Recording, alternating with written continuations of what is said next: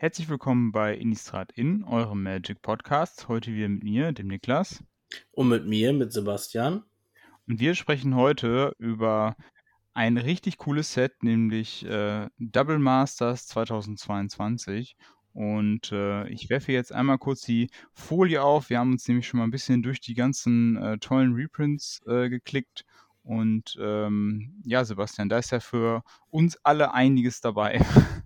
Ja, ich glaube, das ist äh, viele, viele schimpfen über den Preis. Double Master ist ja echt irre teuer, aber der Preis ist, ich glaube, ich muss es leider echt sagen, gerechtfertigt, weil halt einfach viele teure Karten im Set drin sind, wo ein Reprint wirklich notwendig ist, weil die Preise auf dem sekundären Markt für die Karten teilweise exorbitant sind.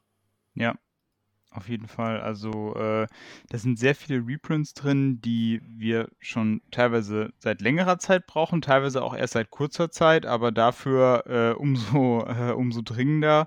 Ähm, wir äh, strukturieren das heute Video oder den heutigen Podcast mal ein bisschen nach den drei Formaten, die, äh, wo wir sagen, dass da spielt äh, das Set die größte Rolle. Ähm, wir steigen einmal ein mit äh, Commander. Ähm, ein Großteil der Karten ist halt echt ein bisschen ein, ein, eine Art Commander Masters irgendwie, schon von der Edition. Ähm, und äh, dann machen wir weiter mit Modern. Ähm, denn auch einige wirklich wichtige Modern Staples sind jetzt da drin ähm, die wir euch heute auch gerne vorstellen. Und dann haben wir zum Schluss noch ein kleines Bonbon, denn ähm, ihr habt vielleicht alle gedacht, dass es ein Reprint-Set ist und dass es nichts an bestehenden Formaten ändert, aber es gibt ja noch immer einen kleinen Joker und der heißt Pauper. Und in Pauper ist es so, dass ähm, Karten, die in diesen Reprint-Sets auf äh, Common quasi heruntergestuft werden, als Common gedruckt werden, die werden automatisch Pauper-legal. Und ähm, ja, da äh, kann es dann noch einige Shifts äh, im Format geben. Und äh, wir steigen erstmal ein.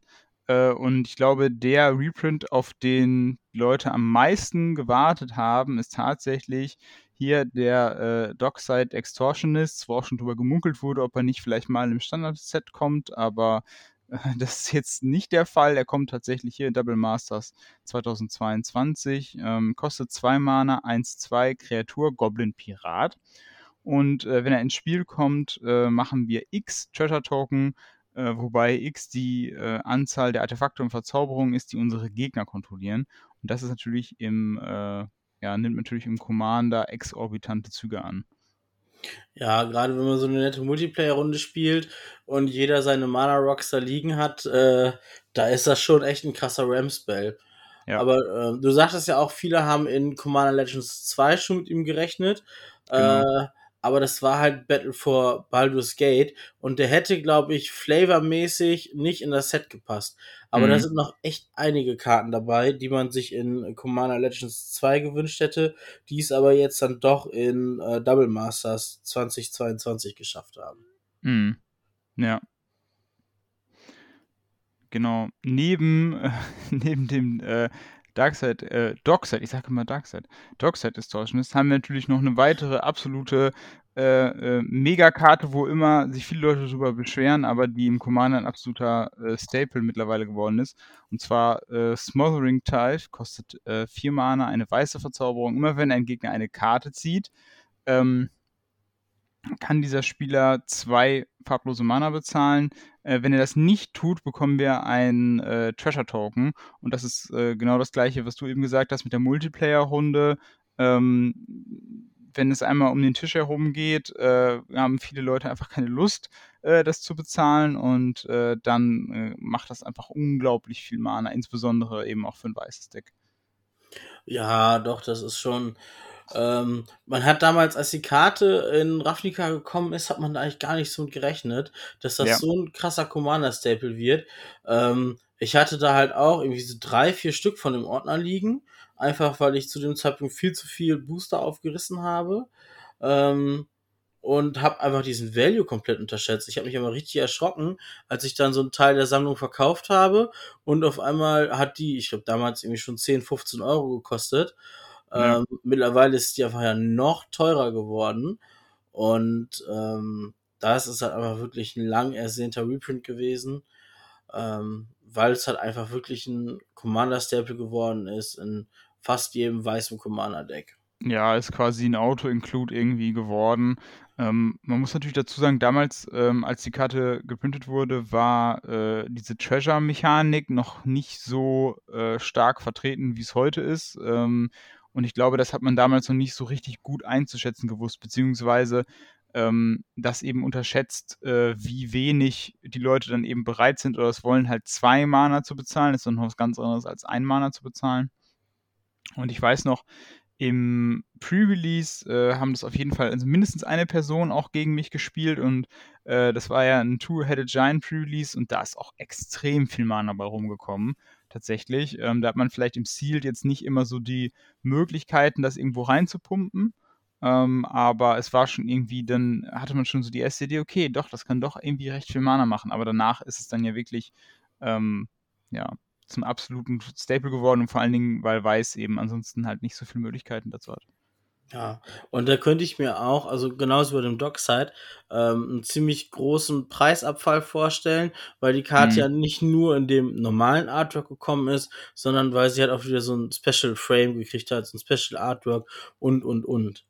Na, das genau. drückt, den, drückt den Preis ja auch nochmal ganz gut runter solche ja. Geschichten, ne? Weil die Leute ja auch viel Collectors Booster aufmachen. Ich meine, das ist, glaube ich, der Preis ist ganz schön abschreckend. Ich glaube, ein Collectors Booster kostet, na, je nachdem, wo man den kriegt, äh, zahlt man da, glaube ich, 50 bis 60 Euro für.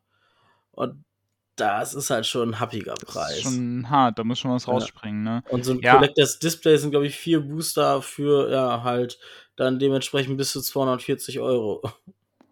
Ja, das ist, das ist schon verrückt. Und vor allen Dingen bei diesen ist es, da ist es ja so, dass der, der, der Gambling-Faktor, also der Glücksfaktor, der ist dann eben extrem hoch, weil du sehr wenige Booster für sehr viel Geld dann aufreißt. Und ähm, das kann halt dann sehr stark in, eben in die eine oder in die andere äh, Richtung gehen. Ja, das ist halt wirklich äh, einfach Lotto-Spiel, ne? Da musst du schon ja. welche der, der High-Value-Karten aufmachen und das sind halt einfach die Mythics. Und ähm, da ist auch nicht mal gewährleistet, dass du eine kriegst. Ja. Ne? Genau. Also ich guck gerade, ich bin gerade bei Trader Online, äh, da kostet ein Collectors Booster Display ähm, von äh, Double Masters 300 Euro. Mhm. 300 Euro für vier Booster. Das da zahlst du halt einfach 75 Euro für so einen Booster. Erinnert mich so ein bisschen an diese VIP-Booster. Mhm. Die, glaube ich, waren die bei dem ersten Double Masters oder bei irgendeinem Masters waren die halt auch dabei. Waren, ja, die waren beim Master-Set dabei, ja. Ja, das ist, äh, ne? Also da, da hört man die Wale singen. Ja, auf jeden Fall. Äh, da müsste sich die Wale auch kräftig, äh, kräftig ins Zeug legen, äh, damit die da äh, was abkriegen. Ähm, ja, der, die Preise sind auf jeden Fall verrückt, aber die, ähm, ja, die Reprints auf jeden Fall auch. Ähm, ihr habt es vielleicht eben schon gesehen, das war eben direkt neben der Smothering Tide natürlich noch ein weiterer äh, absoluter Oberstaple ist natürlich die Ferris Protection. Ähm, auch, ich sag mal, vor, ganz vor allen Dingen eben in diesem Commander-Format äh, beheimatet, weil es eben sehr gut ist, wenn der Gegner oder wenn ein Gegner gerade irgendwie das Spiel gewinnt oder den finalen Angriff irgendwie startet. Ähm, das ist ein Instant, kostet drei Mana und äh, bis zu deinem nächsten Zug äh, kann sich dein äh, Life-Total nicht verändern und du erhältst Schutz vor allem und alle Permanents, die du kontrollierst, ähm, destabilisieren sich, also äh, Face Out und danach wird ja. die Karte ins Exil geschickt. Also kann man sich quasi einmal komplett vom Spielfeld radieren und so tun, als ob man nicht da wäre. Und dann, wenn sich äh, der Staub sozusagen gelegt hat, dann kommt man wieder. Und äh, dann hat der Gegner irgendwie seinen Feuerball geschmissen oder seine Combo gemacht oder den super tödlichen Angriff gemacht und dann äh, kann man da noch einmal, äh, kommt quasi noch einmal dran vorbei und kann seinerseits zum Gegenschlag ausholen. Ja, oder man dodgt damit irgendeine Mass Removal, wenn man mhm. so ähm, Creature-Based Deck hat und dann kannst du halt den äh, zum letzten Schlag ausholen. Ja. ja. Das stimmt. Aber auch bei den Artefakten sind halt auch echt einige Karten dabei, ne? Ähm, und Sensei Divining Top, der glaube ich auch wirklich sehr beliebt ist. Ähm, ja, mittlerweile in einigen Formaten auch gebannt. Ähm, aber ja. im Commander kannst du ihn halt trotzdem immer noch spielen. Der ist auch wieder dabei mit einem richtig schicken alternativen Artwork. Ja, ähm, den haben wir hier. Ähm, ja, mega schick. Ich lese einmal kurz vor für euch. Äh, Senses Divining Top ist ein Artefakt, kostet ein Mana. Ähm, für ein farbloses Mana gucken wir uns die obersten drei Karten unserer Bibliothek an und können sie dann in äh, beliebiger Reihenfolge wieder oben drauflegen. Und für Tappen ziehen wir eine Karte und bringen dann den Senses Divining Top oben auf unsere Bibliothek. Ja. ja. Und in voll ja. richtig nett. ja, auf jeden Fall. Ähm, macht natürlich, äh, ist natürlich im Commander besonders für die Decks gut, die irgendwie ähm, die oberste Karte natürlich irgendwo manipulieren wollen ähm, und oder die viele Mischeffekte haben, weil man dadurch eben immer wieder die obersten Karten, die man dann sieht, ähm, quasi man sieht dann immer wieder neue Karten. Normalerweise, wenn man eben keine Mischeffekte hat, dann ähm, verändert sich das eben nicht so stark, aber wenn man welche hat, äh, dann kann man eben sehr gut seine eigenen äh, Draws eben optimieren. Und ich glaube, die Leute haben einfach so viel Spaß daran, sich das immer anzugucken. Ähm, und das ist auch ein Grund gewesen, äh, warum es die Karte eben ja, aus verschiedenen äh, Turnierformaten rausgebannt äh, wurde, ähm, weil es einfach dann in Turnierumgebung eben irgendwie dann doch ein Zeitfresser ist äh, beim Senses Divining Top und man dann als Außenstehender vielleicht nicht immer beurteilen kann, ist das jetzt ein notwendiges Play oder ist das Stalling oder ähm, ja, das von daher ähm, kann ich es auch durchaus nachvollziehen, dass man die dann eben in Turnierformaten nicht mehr haben will. Ja, dieses altbekannte ja, End of Turn gucke ich mal in Top. Ja, genau. Ja. Aber wenn wir eh schon bei den Artefakten sind, ne, so oben drüber hast du halt die Mana Vault, ist halt auch ein Commander Staple. Ja. Ähm, Links daneben der Crucible of Worlds ist auch eine super wichtige Karte. Ähm, die Ätherweil ist da auch nochmal drin. Ähm, die ist ja. mittlerweile, glaube ich, schon äh, erschwinglich her. Das letzte Mal, als ich geguckt habe, stand sie immer noch bei 25 Euro. Ja. Ähm, kann ich mir vorstellen, dass da auch noch so ein bisschen was von runtergeht. Ne? Und ja. ähm, was auch mit drin ist, ist der Phyrexian Altar.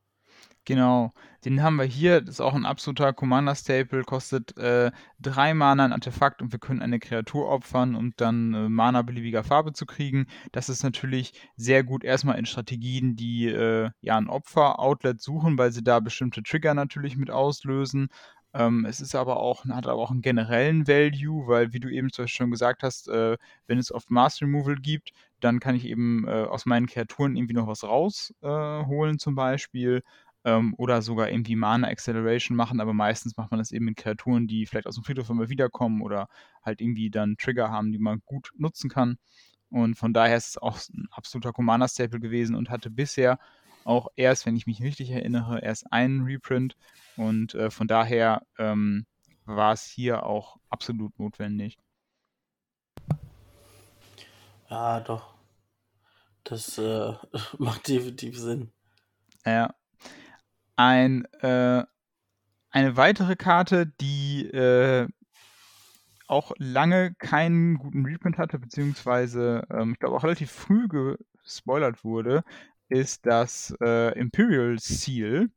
Ähm, das Imperial Seal ist eine Hexerei für ein schwarzes Mana und wir durchsuchen unsere Bibliothek nach einer Karte, legen sie dann oben drauf und verlieren dann zwei Lebenspunkte. Also ist quasi, falls ihr den Vampiric Tutor kennt, ist quasi wie ein Vampiric Tutor, nur dass er äh, Hexerei Speed hat und nicht Instant Speed ist. Oder er ist wie ein Demonic Tutor, der ein Mana weniger kostet, aber dafür verliert er zwei Lebenspunkte und die Karte geht nur oben drauf. Äh, ist natürlich äh, extrem, ähm, also ist der, der, die, die Sorcery Speed äh, kostet natürlich einiges an Power Level, weil wenn wir jetzt im Multiplayer sind, dann spielt man das normalerweise und dann muss man noch einen ganzen Zyklus warten, äh, bis man wieder dran ist. Und bis dahin kann sich das ganze äh, Spielfeld natürlich schon mal komplett gedreht haben. Ja. Oder irgendeiner jagt diesen Field of Wound um die Ohren und dann musst du da ja. wegwischen. Ja, genau. Man, man, man, man ähm, platziert dann auf seinem Kopf natürlich irgendwie so ein großes Ausrufezeichen, ne? Guck mal hier, der Typ macht gleich was Fieses. Und ähm, bei einem Tutor, der eben direkt auf die Hand geht oder den man eben äh, mit ähm, spontan als Spontanzauber spielen kann, umgeht man das eben ganz geschickt. Ähm, aber der Reprint war dennoch gut, weil die Karte kommt ursprünglich aus äh, Portal Free Kingdoms äh, von 1999 und das Set war ursprünglich so ein bisschen als Einsteigerset für den asiatischen Markt gedacht und gar nicht so richtig, dass da jetzt irgendwelche absoluten Staples äh, raushüpfen, die dann nachher alle äh, Turnierspieler irgendwie brauchen, beziehungsweise Commander gab es damals ja noch gar nicht. Ähm, ja, von daher ähm, war es natürlich ganz gut, wenn jetzt jemand ein Imperial Seal haben möchte für sein Turnierdeck, dann äh, oder für sein Commander-Deck, dann äh, ja, hat man hier die Möglichkeit, an eine verhältnismäßig günstige Version zu kommen. Ich glaube, war das bei Portal Three Kingdoms nicht auch so, dass in dem Set nur Kreaturen und Hexereien drin waren? Ja, genau. Und deswegen ist das auch, genau, ähm, deswegen ist das quasi eine äh, Hexerei-Version ähm, vom Vampiric Tutor. Äh, weil es natürlich für Einsteiger einfacher ist, mit Hexereien zu spielen, ähm, weil sie die natürlich nur zu einem ganz bestimmten Zeitpunkt äh, spielen können und äh, dann ist es einfacher, als jetzt quasi äh, ja, mit äh, spontanen Zaubereffekten irgendwie zu arbeiten. Von daher, ja. Aber es stellt sich raus, Hexerei, Vampiric Tutor ist immer noch ziemlich gut. Ja. ja, ich glaube, es gibt noch echt verdammt viele äh, Commander Staples. Ich glaube, wir können das heute auch gar nicht alles in der Zeit irgendwie abfrühstücken. Ähm, aber schaut da gerne in das, äh, in das Set rein, da werdet ihr bestimmt was finden. Und ähm, wenn ihr die Staples braucht, dann ist sicherlich in den nächsten Wochen, sage ich mal, so das Zeitfenster, wo es ganz gut ist, die Karten irgendwie sich zu besorgen. Ähm, ich sag mal, in den nächsten Monaten, im nächsten halben Jahr werden dann ähm, die Staples auf jeden Fall äh, vom Preis her wahrscheinlich wieder ein Stück weit anziehen. Von daher ist so das beste Zeitfenster, das öffnet sich jetzt so allmählich, wenn die ja. ersten Leute eben ihre Boxen aufreißen. Also bei äh, Double Masters 1 war es, glaube ich, so, dass sie teilweise nach einem halben Jahr wieder da waren, wo sie vor Release waren. Mhm. Äh, also ja. ich brauche ja auch noch einige Karten aus dem Set, aber da kommen wir ja zum Schluss nochmal dazu. Mhm. Ähm, also es juckt mir schon in den Fingern, die jetzt vorzubestellen. Aber ich werde halt einfach noch warten. Ne, ja. äh, auf so einen Preisdrop und gucken, was passiert. Ja. ja springen wir mal jetzt von ähm, Commander zu Modern und die erste Karte, die mir da tatsächlich einfällt als äh, ganz wichtiger Reprint, ist tatsächlich der äh, Renin 6 aus äh, Modern Horizons 1. Ähm, Renin 6 ist ein Planeswalker rot-grün. Ähm, für plus 1 äh, bringen wir ein Land aus unserem Friedhof auf unsere Hand. Für minus 1 macht er einen Schaden äh, an ein beliebiges Ziel. Und für minus 7 bekommen wir ein Emblem mit äh, Hexereien und Spontanzauber in unserem ähm, Friedhof haben. Äh, Retrace. Und ja, Sebastian ist ja ziemlich, äh, ziemlich wichtiger Turnierstaple. auf jeden Fall auch für Modern. Auf jeden Fall auch für Modern. Ähm, war ursprünglich ja, äh, glaube ich, ist nur im Junt drin, der Renin 6. Ja. Und hat jetzt, glaube ich, so nach und, was heißt nach und nach, hat dann relativ schnell äh, seinen Weg halt auch in andere Decks gefunden. Besonders aus diesen Four-Color-Decks, die halt super viel gespielt werden. Äh, Four-Color Elementals, Four-Color Yorion, mhm. äh, manche hier in, in diesen Nift to Light Decks, die ja. spielen alle vier Renin 6 weil er einfach deine Mana Base so gut macht, dadurch, dass du deine Fettstände halt immer wieder kriegst, ne? Genau. Ähm, Im Junt kannst du oder spielst du halt auch, wenn du das volle Playset Run in Six spielst, kannst du einfach zwei Länder weniger spielen, mhm. weil der macht einfach so viel Value, der ist ja, der ist der bessere Dark Confident. Normalerweise hast du in dem Slot früher Dark Confident gespielt, ähm, in der Hoffnung, dass der Dark Confident Länder flippt, weil du halt keinen Schaden haben willst. So der Run in Six gibt dir halt immer ein Land. Genau. Ja. Also, ich meine, der ist ja auch zu Recht im Legacy gebannt worden. Also da hast du genau. ja noch stärkere Länder als im Modern. Genau, Weil im Legacy Gegner ist schön eben, Wasteland Lock ja, nehmen. Genau, genau, ja. Ja. Ja, und der Vorteil ist, ähm, er spielt ja dann auch im Junt ganz gut zusammen mit der Liana of the Vale zusammen, weil ja. du immer Karten hast im Zweifel, die du abwerfen kannst. Ähm, und äh, von daher ist er schon so ein Staple geworden, gerade in den Decks, die eben drei- oder halt vierfarbig sind, weil er eben dann extrem gutes Fixing macht. Er kommt sehr früh. Er ist auch so ein bisschen so ein Agro-Stopper wegen der Minus-1-Fähigkeit. Ja.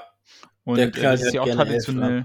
Genau, und das ist halt traditionell auch das, wo dann zum Beispiel diese Four-Color-Decks auch äh, sagen, okay, äh, ich brauche dann am Anfang äh, im Early Game irgendwie was, was mich so ein bisschen absichert und äh, das macht der Renin 6 auch. Ähm, ich finde es extrem gut, dass jetzt die Modern Horizons 1 Staples oder manche Staples eben da wiederkommen, weil die eben auch relativ schnell einen hohen Preis, äh, auf einen hohen Preis gekommen sind und ähm, dann irgendwie klar war, okay, wo werden die jetzt reprintet? Und da gibt es halt nicht so viele Sets, wo, dann, wo sie eben reinpassen, weil sie natürlich nicht Standard, also weil sie so eine Karte ich meine, ich weiß nicht, aber ne, generell möchte man eben keine Modern Horizons Staples irgendwo im Standard haben. Nee. Ähm, das war ja auch der, die Absicht des Sets. Also der Renin 6 war, glaube ich, auch mal äh, eine The List-Karte. Ne? Mhm. Aber ja, da sind die halt auch so selten, dass sie auch keinen wirklichen Einfluss auf die Preise haben. Ja, das passiert so, also bei The List wirklich so bei Nischenkarten, ne? Also wenn da mal Nischenkarten drauf sind, wo die, Anf wo die Nachfrage nicht so hoch ist, dann kann das auch mal was, äh, was ändern. Aber ähm, bei Modern, bei solchen Modern Staples, gerade wenn sie Mythic Rare sind, dann ähm, ja, wird es halt schwer, da noch, äh, ja, da, damit so einem Reprint irgendwie dagegen zu steuern. Ähm, was auch für mich in die gleiche ähm, Kategorie fällt, äh, ist die äh, Force of Negation, kam ja auch in Modern Horizons 1, ähm, kostet 3 Mana, ist ein Spontanzauber und äh, während es nicht dein Zug ist, kannst du eine blaue Karte äh, von deiner Hand ins Exil schicken, anstatt die Mana-Kosten zu bezahlen. Und du kannst einen Nicht-Kreaturen-Zauberspruch countern oder counterst einen Nicht-Kreaturen-Zauberspruch ähm, und falls er auf diese Art und Weise gecountert wurde, wird die Karte ins Exil geschickt, anstatt in den Friedhof. Und das ist so ein bisschen ja die modern Version von äh, Force of Will in einer Verschlimmbesserung quasi. Ja. Und äh, der Season Pyromancer äh, ja. bläst ja im Prinzip in, ins gleiche Horn, ne? Auch genau. aus Modern Horizons 1, auch relativ schnell, relativ teuer geworden, ist auch ein Staple im Format. Ja. Ähm, alle, ja, alle rot basierten Midrange-Decks spielen den und halt meistens auch sogar viermal, dass der halt echt schnell echt teuer geworden ist und den Reprint auch wirklich sehr nötig hat. Ich meine, mir tut es ein bisschen leid, ich habe meine vier, ja. äh, aber dann ist das halt einfach so, ne? Ähm, im, Im ersten Moment ärgere ich mich so ein bisschen darüber, dass meine Karten an Wert verlieren. Auf der anderen Seite freue ich mich, dadurch, dass die Karten günstiger werden, haben mehr Spieler ähm, Zugriff zu den Karten und das kann dem Format eigentlich nur gut tun. Auf jeden Fall. Und ich sag mal, letztlich, solange wir jetzt nicht auf dem sofort irgendwie die Karten veräußern müssen oder wollen, ähm, tut es auch ja. erstmal nicht so weh, weil wie gesagt, besonders die Mythics, also Renin 6, äh, Force of Negation, jetzt hier der ähm, Season Pyromancer, die Karten werden in den, also ich sag mal, in sechs Monaten und dann in den nächsten Jahren, der Preis wird wieder ansteigen, ähm, solange sie es nicht so machen, irgendwie wie beim Tamogolf, dass jetzt irgendwie jedes Jahr ein Master Set kommt und das jedes Jahr da drin ist. Ähm, solange das nicht passiert, ähm, werden die Preise danach auch wieder steigern, äh, sich, äh, also steigen. Ähm, der Season Pyromancer kostet äh, 3 Mana, ist eine äh, Kreatur. 2-2, wenn er ins Spiel kommt, werfen wir zwei Karten ab und äh, ziehen dann zwei Karten. Ähm, für jede Nicht-Landkarte, die wir auf diese Weise abgeworfen haben, kriegen wir ein 1-1 Elementar-Token äh, und für 5 Mana können wir ihn aus unserem Friedhof exilen und kriegen dann zwei rote 1-1 Elementar-Kreaturen-Token. Und ja, wir haben einfach dann sehr viel äh, Value-Kartenvorteil, also sowohl Kartenvorteil als auch, ähm, als auch einfach das Board irgendwie voll zu machen, das alles auf einer einzigen Karte. Ja, der ist schon super. Auch halt mit Renin 6, ne? Du kannst mit dem Season Pyromancer Länder wegschmeißen und Renin 6 wiederholen. Mhm. Ja, ja, das greift auf jeden Fall. Ähm, greift auf jeden Fall sehr gut ineinander. Ja, ansonsten, Sebastian, hast du noch äh, moderne Karten, die du gerne erwähnen möchtest? Mhm. Ich glaube, Commander-Karten könnte ich echt noch einige aufzählen. Wir hatten jetzt, wir hatten zum Beispiel noch keine grüne Commander-Karte gesprochen. Da gibt es ja auch noch so ein paar. Ähm, das stimmt. Also, mir würden jetzt spontan wirklich nur die einfallen, auf die ich halt ein Auge geworfen habe. Ja, dann ähm, machen wir das doch als nächstes. Weil ich äh, wollte mir noch ein neues Modern Deck zulegen. Ich bin ja mhm. jetzt dabei, mir nach und nach alles für Modern Humans zu holen. Und äh, das Deck an sich ist halt recht erschwinglich. In Anführungszeichen erschwinglich. ähm, es gibt halt drei Karten, die geldtechnisch richtig reinhauen. Das eine ist die Ätherweil, die er jetzt zum Glück in dem Mhm. zweiten Reprint gekriegt hat. Die stand zwischenzeitlich, also als ich jetzt mal geguckt habe, stand die halt bei 25 Euro. Ähm, ich habe jetzt noch gar nicht geschaut, wie sich da der Preis ausgewirkt hat oder wie sich da der Reprint ausgewirkt hat. Ähm, die andere Karte ist das Horizon Canopy. Mhm. Ähm, das hat halt immer noch einen guten Preis. Da habe ich aber zum Glück schon zwei Stück von. Mhm. was aber halt richtig reinhaut, ist die Cavern of Souls. Ähm, die hat, glaube ich, vor, vor dem Spoiler der Karte, ähm, hat die, je nach Version, hat die 50 bis 60 Euro gekostet. Und ich rede jetzt halt von den normalen Versionen. Nicht Mhm. von Edged Foil, Foil, äh, Alternate Art, Borderless, keine Ahnung, sondern einfach die ganz normale Cavern of Souls, je nach Edition 50 bis 60 Euro das Stück. Ne? Ähm, und die ist momentan, äh, muss ich leider sagen, noch ziemlich wertstabil. Ähm, Ja. Da hat sich auch noch nicht viel getan. Also du kriegst vereinzelt welche für unter 50 Euro. Ähm, es sei denn, du willst die halt gleich im Playset kaufen, da zahlst du halt immer noch 60 Euro das Stück. Hm, ja. Ja, ähm, Cavern of Souls ähm, ist ein Land und wenn es ins Spiel kommt, dann äh, ja, mh, suchen wir uns einen Kreaturentypen aus. Wir können es entweder tappen für ein farbloses Mana oder wir können es tappen für ein Mana einer beliebigen Farbe. Das können wir allerdings nur verwenden, um den Kreaturenzauberspruch äh, zu wirken von einem, äh, von, einer, von einem Kreaturentypen, den wir vorher bestimmt haben. Also jetzt zum Beispiel Menschen. Und äh, dieser Zauberspruch kann dann nicht gecountert werden. Ähm, ist natürlich auf der einen Seite Mana Fixing, aber auf der anderen Seite Kreaturen ähm, ja, vor Counterspells zu beschützen und ist so ein bisschen so ein Staple in allen ähm, in allen Tribal Decks, also in allen Decks mit einem bestimmten Kreaturentyp, natürlich im Modern für Humans, aber auch äh, ich sag jetzt mal im Legacy für Elfen oder eben im Commander, wenn es ein Commander Tribal Deck gibt, äh, ist es natürlich dann auch eine sehr mächtige Karte. Ja. Also ich habe jetzt gerade mal äh, den Preis der Etherweil nachgeguckt. Ähm, die ist tatsächlich auf 17 Euro gedroppt.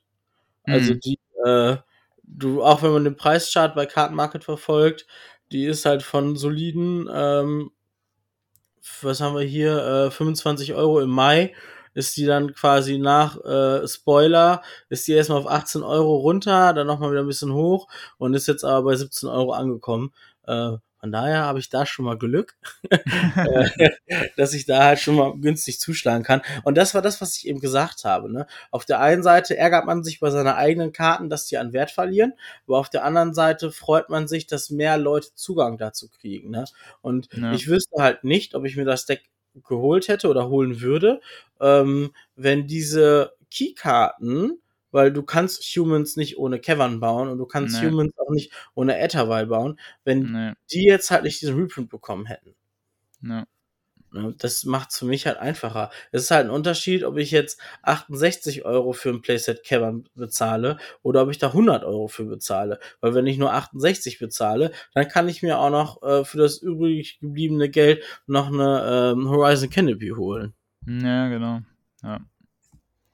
Ja, und ich denke jetzt auch gerade, wo wir jetzt hoffentlich vielleicht so ein bisschen wieder aus dem Corona-Thema rauskommen, ist es natürlich auch echt super, wenn solche Formate auch wieder dann Zulauf kriegen. Ähm, und dafür braucht es halt einfach Reprints. Und Wizards hat sich ja jetzt dazu entschieden, ähm, kann man auch so sehen, wie man will, eben viele von diesen wichtigen Reprints nicht mehr in die Stand äh, Standard-Sets zu packen, sondern äh, die Reprints werden halt diesen Reprint-Sets äh, abgefrühstückt. Ähm, größtenteils zumindest. Und ähm, ja, da muss man sich dann einfach darauf einstellen, dass, wir, dass man weiß, okay, wenn so ein Master-Set kommt, dann kann es wieder gute Reprints geben und äh, ja. Das ist jetzt so ein bisschen die Philosophie. Also dann die Standard-Sets müssen sich jetzt quasi äh, mit neuen Karten dann verkaufen. Ja. Also wenn man eine italienische Cavern of Souls haben will, in Excel kriegt man ja auch schon für 45 Euro. Also, äh, aber ansonsten stabil um die 55 bis 60 Euro.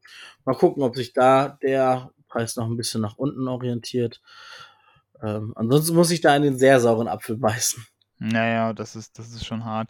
Ja. Ähm, wir haben jetzt auch schon, schon ähm, so ein bisschen so zwischenzeitlich so ja, Spekulationen bzw. Informationen gehört, dass der Printrun auch relativ limitiert ist, beziehungsweise seitens Wizards auch äh, so ein bisschen so, ich sag jetzt mal, ich weiß nicht, wie nennt man das, Lieferschwierigkeiten in Gänsefüßchen gibt, ähm, dass da auch gar nicht so viel Produkt vorhanden ist.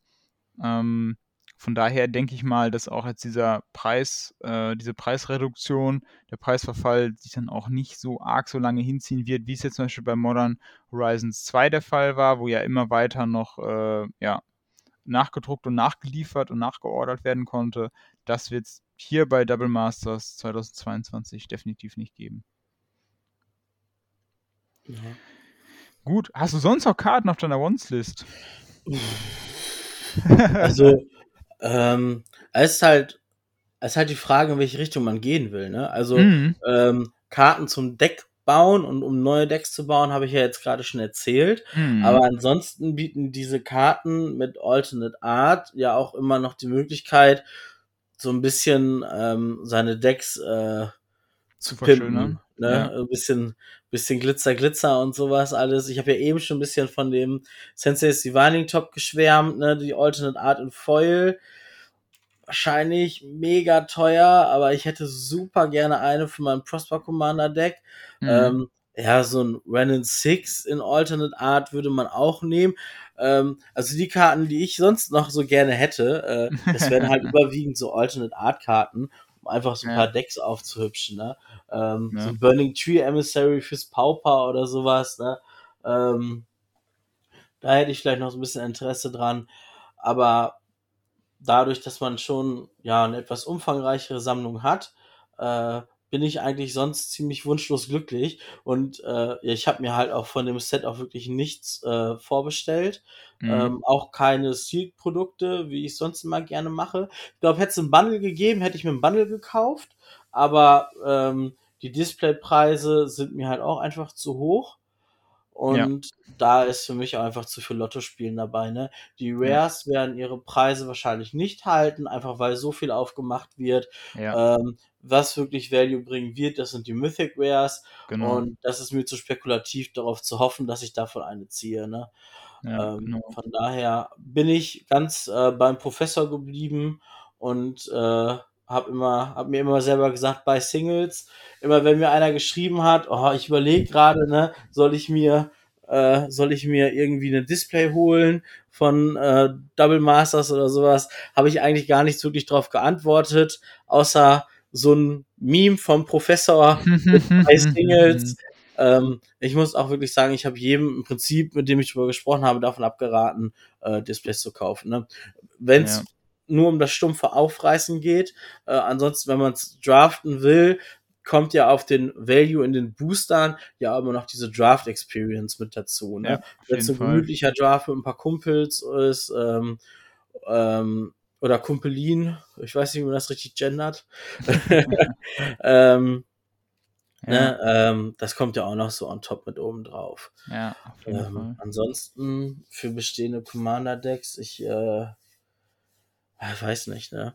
Ähm, ansonsten sind halt für, für Pauper noch so ein paar Sachen drin, ne? Ja, ich habe ja auch genau. so, so zwei, drei Pauper-Decks, ne? Unter anderem Pauper Burn und da kommt mir der Downshift von dem Monastery Swiftspear halt auch sehr gelegen. Ja, das wird schon sehr gut übergeleitet zu. Äh, ja, genau, zu unserem, äh, zu dem letzten Format, nämlich da, wo es tatsächlich auch im Format wirklich was, äh, sich was ändert. Und zwar, der Monastery Swiftspear ist jetzt äh, runtergestuft worden von einer Uncommon zu einer Common, ist damit pauperlegal.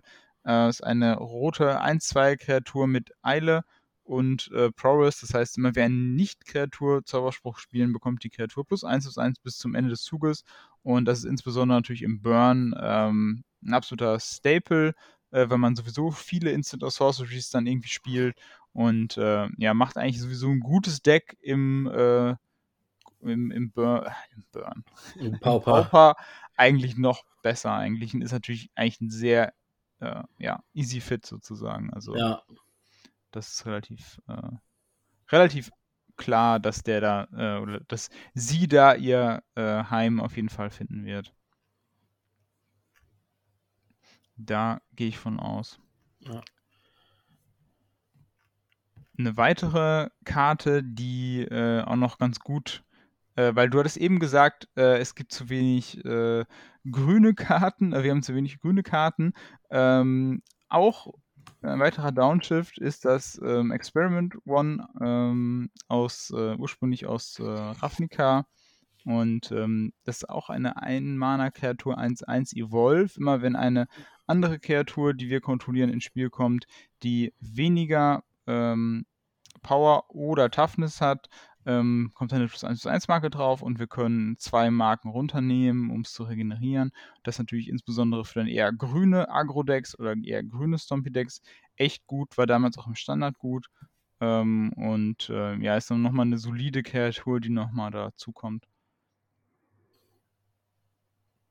Ja, ach, da sind echt super viele Karten, ne? Also das, äh, also dieses Double Masters jetzt gerade äh, mit den ganzen verschiedenen Downshifts könnte Potenzial haben, ähm, den gleichen Impact auf Pauper zu haben wie die Modern Horizons Sets auf Modern.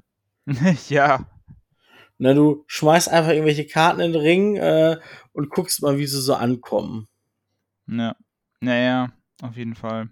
Also, äh, das ist vielleicht nochmal der, unser abschließender Appell, Appell, falls ihr euch noch nicht so richtig mit Pauper auseinandergesetzt habt. Es lohnt sich auf jeden Fall. Äh, ist ein spaßiges Format und ähm, ist mal eine, auch eine Erfrischung, weil es sich wirklich auch mal anders wirklich spielt als andere Formate. Zum Beispiel eben, weil es zum Beispiel keine Planeswalker gibt, ähm, weil die Mana-Basis oder die, die Länder, die wir zur Auswahl haben, ganz andere sind, weil natürlich die meisten Länder, die in Turnier, anderen Turnierformaten gespielt werden, Rares äh, sind.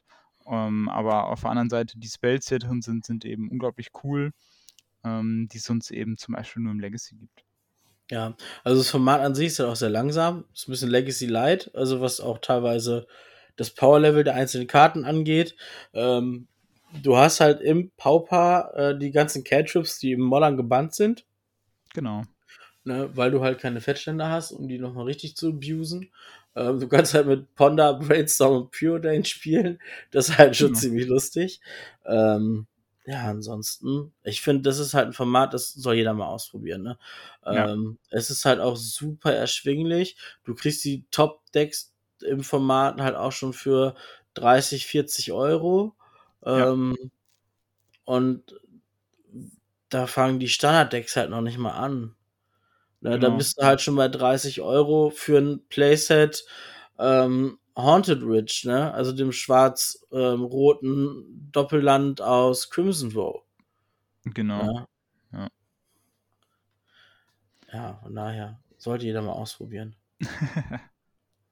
ja, dann ist sehr, sehr gut. Wir sind mit dem eingestiegen mit dem teuersten Set überhaupt und am Ende machen wir nochmal eine kleine Budget, äh, kleiner Budget-Vorschlag. Ähm, wenn es dann doch eher was günstigeres sein soll, dann kann man auf jeden Fall auch zu Popper greifen, kann man auch äh, sehr viel Spaß mit haben und ein bisschen den Vorteil darauf ziehen, dass andere Leute halt für sehr viel ähm, Geld äh, Double Masters äh, Produkte aufreißen und dann da auch äh, sehr viel Pauper Staples rausziehen, die man dann ja zum Beispiel auch teilweise noch in Alternate Art äh, Versionen zum Beispiel kriegen kann, mhm. ähm, wenn man dann sein, günst, sein eigentlich günstiges Pauper Deck noch ein bisschen aufpimpen möchte. Das stimmt. Und viele Pauper Foils sind halt echt günstig. Ja, wenn es quasi reine Pauper-Staples sind, dann natürlich. Das äh, stimmt. Äh. voll, voll Monastery Swiftspiel wird trotzdem teuer sein. Ja, obwohl das weiß ich gar nicht, was der, was der momentan so kostet, aber ja. So, dann, ähm, ich würde sagen, äh, schreibt doch gerne in die Kommentare, meldet euch gerne, was ist euer Lieblingsreprint aus dem Set? Welche Karten würdet ihr euch gerne besorgen? Wo würdet ihr gerne äh, einsteigen im Modern Commander oder im Pauper? Ähm, ja, wir lesen uns das gerne durch und äh, melden uns dann mit der nächsten Folge wieder. Bis dahin. Tschüss. Tschüss.